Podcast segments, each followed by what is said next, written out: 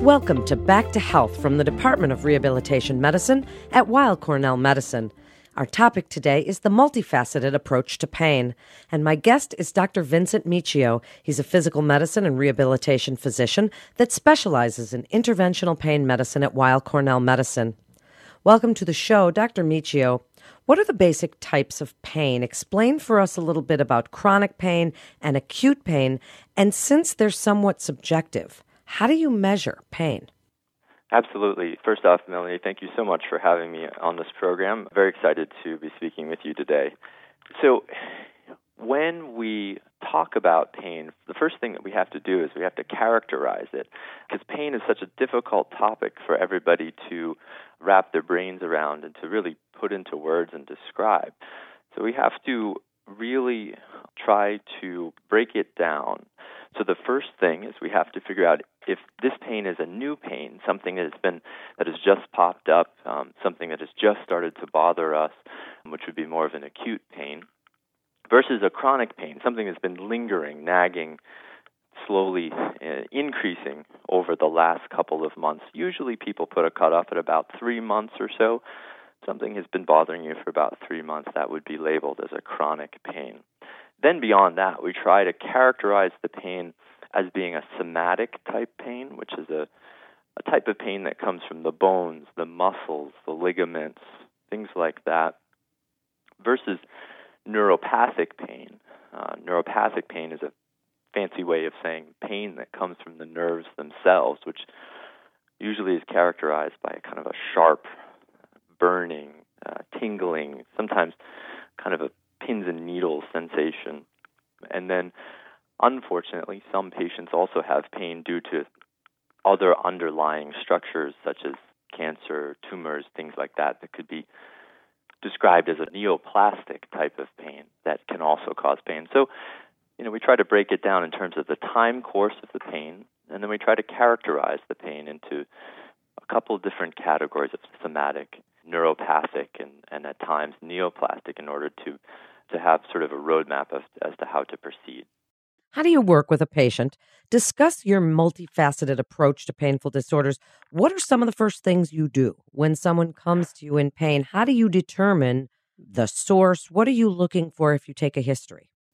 Absolutely. You know, this is fascinating because sometimes I'll have patients that come in and they're so excited to tell me about their pain. They're so excited to tell me about every little detail and everything that's going on to them. And I have to say that the approach to that patient is much different than the patient that comes in and they are quite sad about what they're going through and they're tired of dealing with their pain and, and such. Needless to say, everybody needs a customized approach to treating their pain.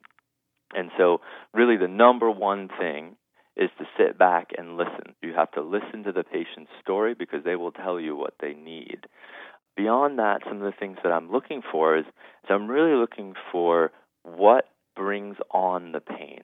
So when patients can say to me, okay, when I bend over, I get a pain in my back and it shoots down my leg, that allows me to narrow things down to the point that I can sort of guide their care in a specific direction. Guiding patients through uh, an interview where we ask pointed questions about their pain that allows us to really characterize when it happens, where it happens, and what brings on the symptoms really leads us uh, in the right direction. After an interview, equally as important is the physical examination.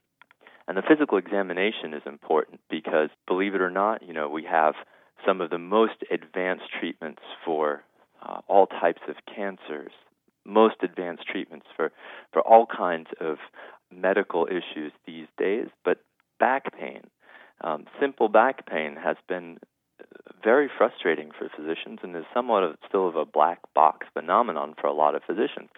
Primarily, the reason behind that is because there's simply so much anatomy in the lower back area that can cause uh, acute and chronic back pain. So the physical examination is key because what you're trying to do is you're trying to find little clues, little clues that point you in one direction or the next.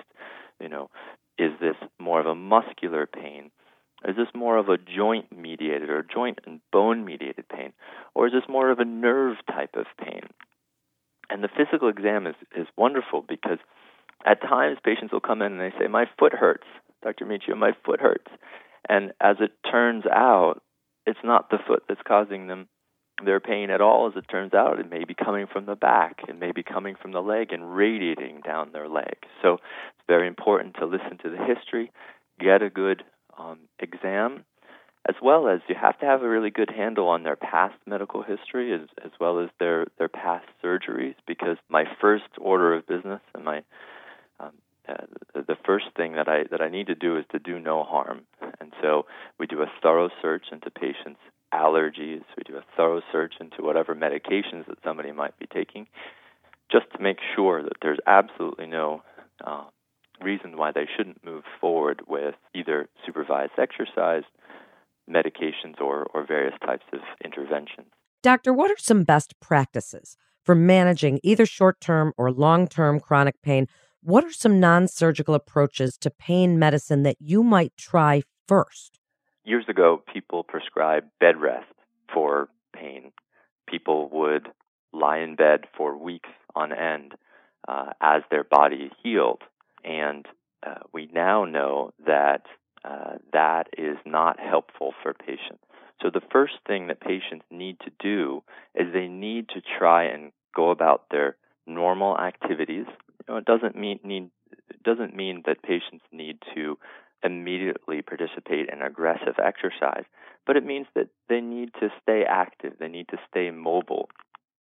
To a certain extent, pain tells us when there is some damage going on in the body, but a certain level of pain is, is acceptable and can be, uh, to a certain extent, expected. Um, and so when I advise patients about things, I advise them to try and stay as active as possible from the outset.